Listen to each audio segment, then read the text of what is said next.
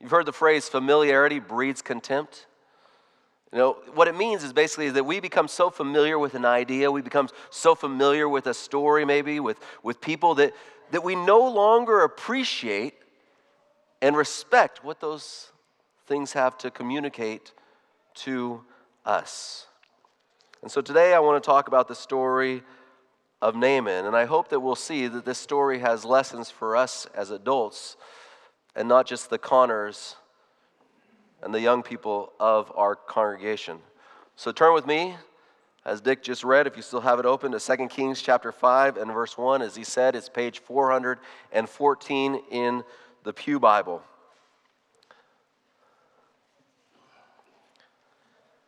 It says in 2 Kings chapter 5 and verse 1 Now Naaman was commander of the army of the king of Aram. He was a great man in the sight of his master and highly regarded because through him the Lord had given victory to Aram. He was a valiant soldier, verse 1 tells us. When I first read this verse, when I, when I thought about this sermon and, and what I was going to preach today, I thought about you, this congregation. You see, Aaron, uh, Nahum, Naaman was a a mover and a shaker in his world. He was successful in his career and in his job, and he was highly regarded and he had a great reputation. And I, I thought about this congregation. And I thought about the people that are just around this church. And I thought about the people that many of you rub shoulders with. This is a congregation full of movers and shakers, influential people in the world, in the church, in various forms of business. Many of you rub shoulders with, with some of the most influential people in our state and, and in our nation. Just today, a member this morning, knowing that I like history and I like politics, he gave me a gift. The gift was an invitation to the second inauguration of President Ronald Reagan. I've never been in a church where so many people know a president or a former president of the United States. And so when I read this verse, I, I thought of many of you, movers and shakers, and, and the people that, that you intersect with in your daily lives. But the verse tells us, and everything we see in this verse paints this picture of, of a man that has really, it seems like, everything together. He's a commander, he's a great man, regarded highly by his boss, he has a good reputation, he's victorious in his battles, he's valiant, but this great man with a great life is confronted with a great crisis. The end of verse 1 in chapter 5 tells us that Naaman is awesome, but he has leprosy. But he has leprosy. He was a warrior, but he was a leper.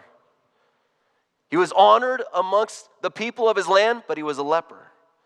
He found favor in the sight of his king and his boss, but he was a leper. He was valiant, but he was a leper. And no matter how magnificent the description of Naaman is or was, at the end of the day, nothing could trump the fact that he was a leper. We teach our children that this story is a story of the faith of, of Little Maid and how her faith led to the healing of her master and his conversion to God. And, and all this is true. But I want to posit today that this story is about how God can use the crises in our lives, how God can use the, the most difficult times in our lives to, to break down the barriers between us and Him. To use these crises to, to move aside the things so that, so that at the end of that crisis, or as we go through that crisis, we discover our Savior in a way that we never knew Him before. The other lessons are true, but, but maybe this is the lesson as adults that we need to learn as we go through the, the struggles and, and the trials that we face in our lives. And again, as I read the story, I thought about us that live here in the DMV, that for the most part live in comfortable homes, and for the most part drive fairly nice cars, maybe two cars, maybe three cars. I won't point any of you out, but maybe five or six cars. Who have good jobs and who have friends and take nice vacations. Us who mingle with the powerful in our land, the powerful in our church, the powerful in business and in healthcare. Us who maybe say, like the church in the book of Revelation, we are rich, we have become wealthy, and we have need of nothing. But just like it happened to Naaman, I believe that in all our lives, in fact, the Bible actually teaches us that in this world we will have trouble, we will have crisis. In all our lives, there will come something, some, some crisis, some loss, some pain that our power, that our intellect, that our uh, education, that our friendships, that our status will not be able to overcome. Some crisis that none of these things that, that, we, that we honor in society will be able to fix. Gordon MacDonald, some of you may have heard of him. He's a, he's a pastor. He's now in his 80s. He's a pastor and he's a writer. And he wrote a book called Ordering Your Private World. And it's a, it's a very popular book amongst pastors, sold well over a million copies. But that's what he's most known for. But he wrote another book called Rebuilding Your Private World. And in rebuilding your private world, uh, Gordon MacDonald speculates that, that more than 50%, he believes that more than 50% of the men and women that come to church each week are secretly dealing with some private pain, some secret struggle in their lives, some deep regret in their heart. So while Naaman's crisis is very public, leprosy, when I re- read this story, I also think of us. Those of us that are in this room that, that maybe don't have a public thing, but have a private crisis going on in our lives right now. People in this room who feel powerless to, to fix that thing in their lives, whether it be public or private. Now, these uncontrollable crises that come into our lives uh, are not brought on, I don't believe, are brought on by God. But I do believe this. I do believe that God uses these crises in our lives, whatever they may be a crisis with our children, a crisis in our marriage, a crisis in our, in our finances, a crisis in our, in our work, a crisis over sins that we have committed. I do believe that, that God can use these crises to do something amazing in our lives. Satan may cause the pain, but God can use that pain to draw us nearer to Him. And for Naaman, the thing that he needed to have fixed was his skin, this skin disease, for which at the time there was no cure leprosy. There was no cure. I actually just on a side note, I just read recently that in Los Angeles there are new cases of leprosy amongst the homeless. We don't think of this disease anymore, but it is still actually out there. But, but he, had this, he had this disease, this skin disease. And what he had discovered in the midst of this disease was that his position and that his status within his own land could not bring him any healing. He couldn't go to the doctors and say, hey, you know what? You know who I am? Heal me. Do people ever come to you, Dr. Landless, and say that to you? They do. Do you know who I am? Heal me.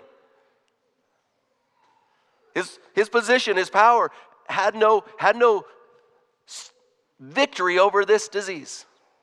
And he realizes this. And so, this faithful servant girl, little maid, remember reading the story of little maid? little maid faithfully shares witness and says, There is a prophet in Israel that can heal the master. And he hears this and he, he realizes that, that his position is having no sway in his country and no sway over this disease. And so he decides, well, if there's a healer somewhere, I'm going to go. And so Naaman tells his boss, the king, what he has heard from this little girl. And we read in 2 Kings chapter 5 verse 5 that the king of Aram tells Naaman, "By all means go. By all means go. If you know of a healer, by all means go." But here's the problem. they still think that they're the ones that are going to bring about the cure. And here's why. Here's what I mean by that. The king says, I'm going to send you, and I'm going to send a letter with you to the king in Israel to tell him to help you and to cure you. Now, this may seem odd to us, but, but, but this is much of history. If you've studied history, much of history is that the kingly powers, the, the, the, the governmental powers, oftentimes control the religious powers. They are the heads over the religious powers. I was just in, in uh, London not too long ago, and I took a quick jaunt from the airport, ran into London, and went to Westminster Abbey. I'd never been there before, and there's some people by the name of Stuart that are buried there. And so I went to see them, my good old late Queen relative, Mary Queen of Scots. So we hung out for a second. And, uh, and Westminster Abbey, the head of the Church of England is the Queen. The Queen. This is the way society is operated much of the time. And so the king of Aram, Aram is thinking to himself, well, if there's a prophet in a land, a religious man that can heal, I'm going to write to the king and I'm going to use my authority to get him to help heal you because I know the king controls the prophets and the religions and all everything else. And not only that, Naaman says, you know what? I'm going to, I'm going to, to, to motivate this king a little more. I'm going to use my personal wealth to bring about a healing. And so Naaman, in the end of verse 5, it says So Naaman left, taking with him not only the letter of the king, but he took with him 10 talents of silver, 6,000 shekels of gold, and 10 sets of clothing. His position had no power to, to bring him healing. But hey, if my position's not going to work, I'm going to go somewhere else and I'm going to use my money to bring the healing, to work this situation out, to overcome my crisis. And many of us are the same way. Why is this happening to me? Do you know who I am? Well, I can just buy my way out of this situation. But there are crises in our lives that our position and our possessions, no matter how great they are, have no value, have no influence. And we see that that's what Naaman has to learn here in this moment. With the letter in hand, Naaman took it to the king of Israel, and the king of Israel read, with this letter, he read the letter, and it said this With this letter, I am sending my servant Naaman to you so that you may cure him of his leprosy. Thank goodness the king of Israel, though he might have liked the gifts, recognizes that his power is limited.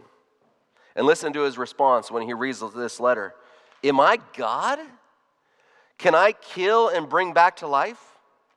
In fact, the king of Israel not only thinks that, that, that, that this is a, a silly request from the king of Aram, but the king of Israel actually thinks that the king of Aram is trying to pick a fight with him because the Israelites and the Syrians have been at war off and on. And so he thinks that the, that, the, that the Israel, that the king of Syria is trying to pick a fight with him. Why does this fellow send someone to me to be cured of his leprosy? See how he is trying to pick a quarrel with me? Naaman has a crisis in his life, and his power and his position have no power over this crisis, have no, bring no victory. Naaman has a crisis in his life, and he's now learning in this moment that his money and that the influence of the king of Syria have no ability to bring about a change.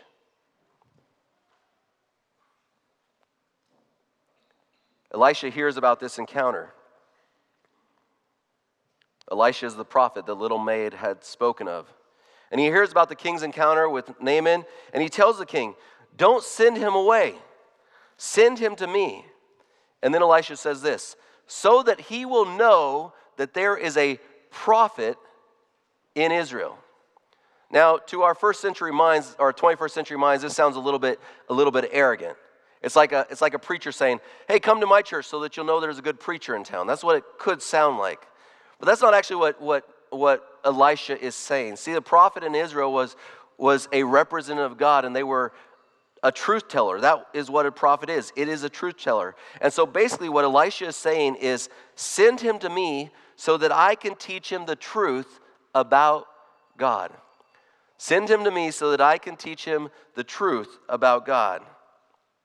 This is evident in the final outcome of Naaman's life. And I'm sorry I'm going to spoil. If you weren't listening to the beginning of the story, I already gave it away. Naaman's converted. But we see that this is the result of what uh, Elisha meant.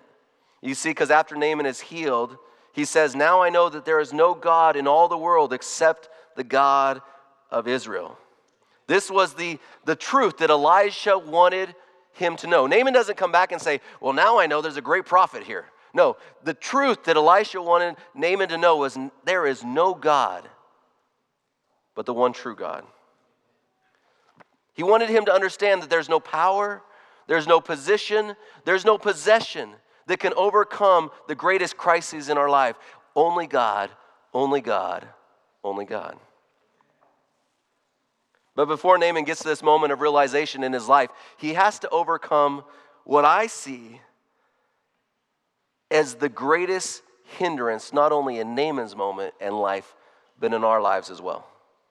The greatest hindrance to us fully surrendering and giving God the control to bring healing to our lives.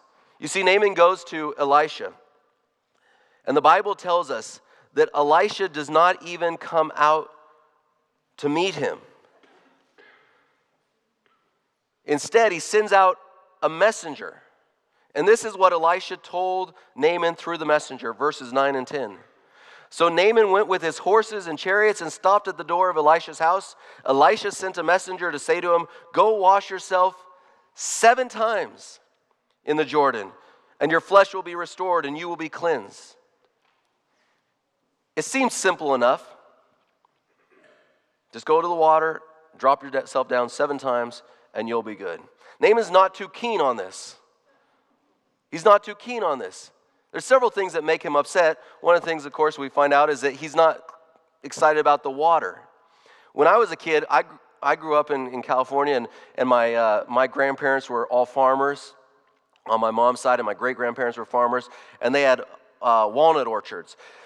And so I had no problem bathing in dirty water because when the trees were young, we used to irrigate the fields. And when you irrigate the fields, you get down just into your underwear, all right? That's, we didn't put on bathing suits. We just stripped down to our underwear because you don't want to get too many things dirty. And we go and we swim in the mud in the irrigation. That was the way we did it. And so, so I don't have any, I don't understand this, this, this thing about the dirty water.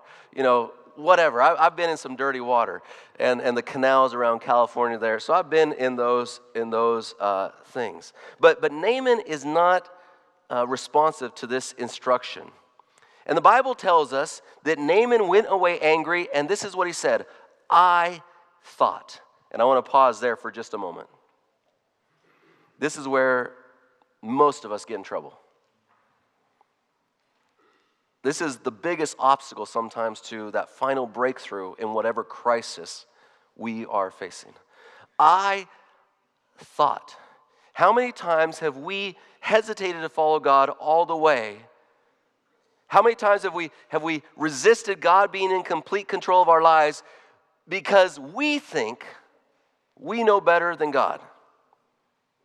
Or because we, we think that God could do it a different way and a better way. And if we just negotiate with Him, it'll come out some way different. God, I thought you would do it my way. Listen to these words from a sermon preached by a man named Charles Spurgeon on May 17, 1874. He says this How often we map out beforehand the path of providence, the path of God, and the method of his mercy, forgetting that the Lord's way is in the sea, and his path in the great waters, and his footsteps are not known. When the Lord does not choose to act according to our notions, we start back and cry half indignantly, I thought, I thought he would surely act otherwise. God, I came to you and I called on you, and then you didn't do as I expected you to do. How dare you? Does not providence often perplex you and run counter not only to your wishes, but to your deliberate judgment? That which for many reasons seems to be best, but does not happen to you, while that which appears to be distressingly injurious overtakes you. God, do you know who I am? How good I've been? How faithful I've been? Why is this happening to me? I thought it should be different. Your forecastings do not come true. Your daydreams are not realized. Your schemes for life are not carried out. You cannot understand why you are thus baffled. Why is it that you are kept in poverty when you could have made such good use of riches? How is it you were laid aside just when you could have been most useful? Why, God, have my talents been denied? Why, why have talents been denied to me when, when you feel that you could use them with such diligence and fidelity? How is it that others who trifle away life are endowed with 10 talents, while you who are industrious and jealous have scarcely one? We have ventured, he says you, but we have ventured to propose such inquiries. We have not been able to answer them.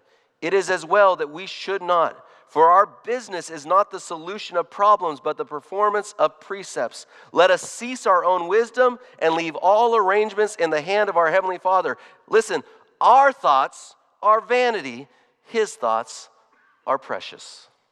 I thought, God, this is what Naaman says. I thought it was going to be different.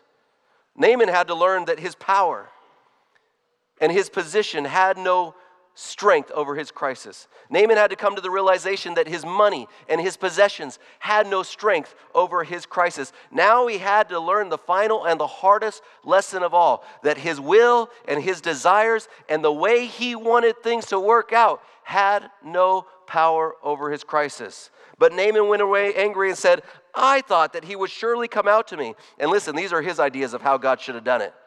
I thought he would surely come out to me and he would wave his hand over the spot and cure me of my leprosy. A little, you know, magic there. Can't you just wave your hand over me? Hocus pocus, all this thing. But then he says, God, if you didn't like this idea, I've got a second idea for you. I thought, why not Abana and Pharpar, the rivers of Damascus? They are better than all the waters of Israel. Couldn't I wash in them and be cleansed? God, these are the two options I'm comfortable with. God comes into our lives and He says, This is your crisis. This is the thing you're going to go through. I'm, I'm going to bring you through it, but this is the way we're going to do it. And we say, God, I thought it was going to be different. I'm not willing to do that. I'm not willing to go there. So the Bible tells us, so he turned and went off in rage. Praise God, though, that Naaman had some good friends, and they weren't really friends, they were servants. So let's say they, he had some really brave people in his life because they were willing to speak up. But he had some good friends around him at this time. And I praise God that when we are going through our crises and we are going through our struggles, so often God sends people into our lives, sends people into, into our times of struggle. And if you're going through something right now on the back of the connection card, you can check that. And I promise you, this week, someone will call you and pray with you. You don't have to go through these things alone. You can turn that in at the end of the worship service. And none of you should go through it alone. We're the most secretive club in all the world, and we should be the most open. We're killing ourselves by holding in our own sin and struggles. Anyways, another talk. But he had these friends that came around side of him, praise God, and they said, My father, if the prophet had told you to do something great, some great thing, would you not have done it? How much more then when he tells you, Wash and be cleansed? Here's what they're basically saying to him Sir, you thought it would be a different way, but I want to let you know right now your thinking doesn't really matter. You can think all you want till you're blue in the face. You're still going to go away from here from leprosy. Why don't you just give this a try? And thank God for our children's story and for all of us The Naaman listens to his friends. You know, the, the, the, the real faith of the story is not Naaman. It's all the servants, it's all the little people. It's the little maid, it's the faith of the servants. Those who are in humble positions were humble enough to say, Why don't we just listen to God? But Naaman listens to his friends, and the Bible tells us so he went down and he dipped himself in the Jordan seven times, as the man of God had told him. And his flesh was restored and became clean like that of a young boy. Then Naaman and all his attendants went back to the man of God. He stood before him and said, now I know that there is no God in all the world except in Israel. And y'all, that is the wow moment of Naaman's life. The wow moment is not that he was healed of leprosy. The Bible doesn't say that he said anything right after that. The immediate thing he did was went back and testified, Now I know there is a God There's only one God. The wow moment of his life was that finally he had met his Lord. But the Lord had to use that crisis to help him to realize that, that he needed the Lord no matter how powerful or no matter what his position was. The Lord used that crisis to help him to realize that, that his possessions didn't matter. He still needed the Lord. The Lord needed that crisis to help him break down his pride and his, his way of thinking to realize that God's way is the only way. And at the end of it, not only was he cured of his leprosy, but he found his Savior.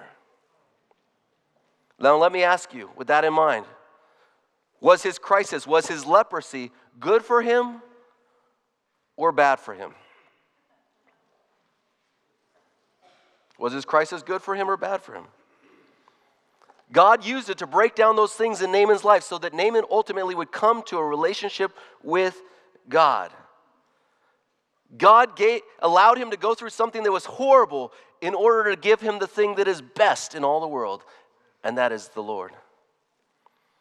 When we are going through crises in our lives, I know it is hard. It is hard to believe this and to understand this, and this is why we need friends to come around us and help remind us. But God may be using that valley of despair. God may be using that valley of regret. God may be using that valley of pain. God may be using that valley of, of loss to bring you through into a relationship beyond your imagination.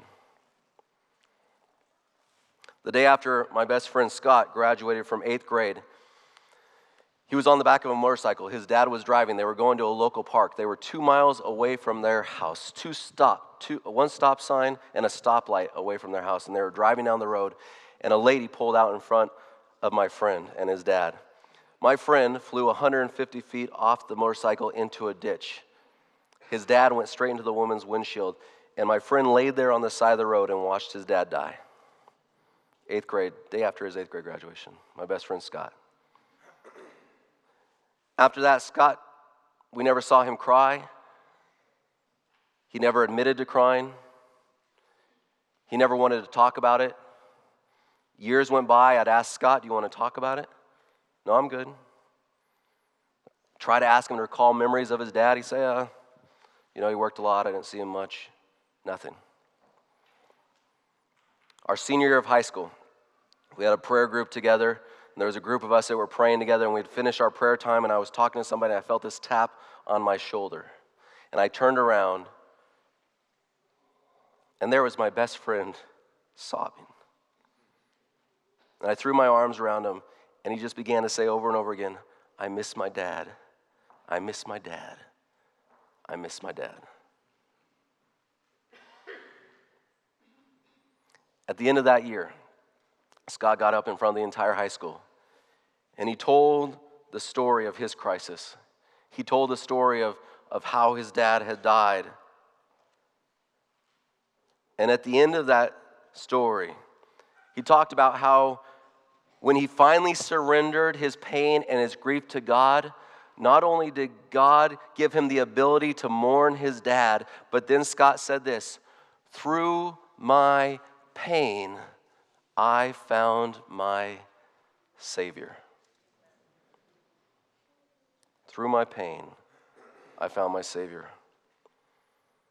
I don't know what crisis you may be going through in your life. I don't know what crisis is ahead of you, but there is one coming for all of us. And I hope that all of us can remember at that time, and maybe some of our friends will come around us and remind us the story of Naaman remind us that, that though it may seem dark, on the other side of that,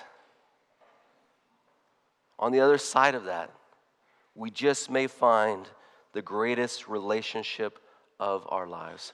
On the other side of that, we can find peace.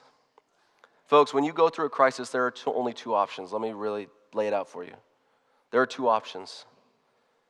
You can allow that crisis to be led and to be driven by Satan.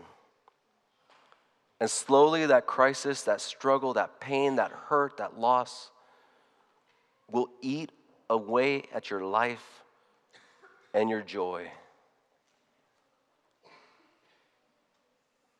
Or you can allow God to walk you through that crisis. And on the other side of it, be able to say, like Naaman, now I know that there is only one God in all the world. To say, like my friend Scott, in my pain, I found my Savior. Lord Jesus, there are people in this room right now that are suffering things, some we know about, and some no one understands but you. Jesus, I pray. I pray for one that they will share it so that, so that we can walk through it with them. But Lord, I also pray that we will allow you to lead it through, lead us through it. And we will discover, even in the midst of the pain, even in the midst of the loss, even on the other side of the pain and the loss, we will discover something that our minds cannot fully comprehend the greatest love that has ever existed the love of Jesus for each one of us. Lord, be with us in our crises and lead us through those times by your power and by your strength, I pray. Amen.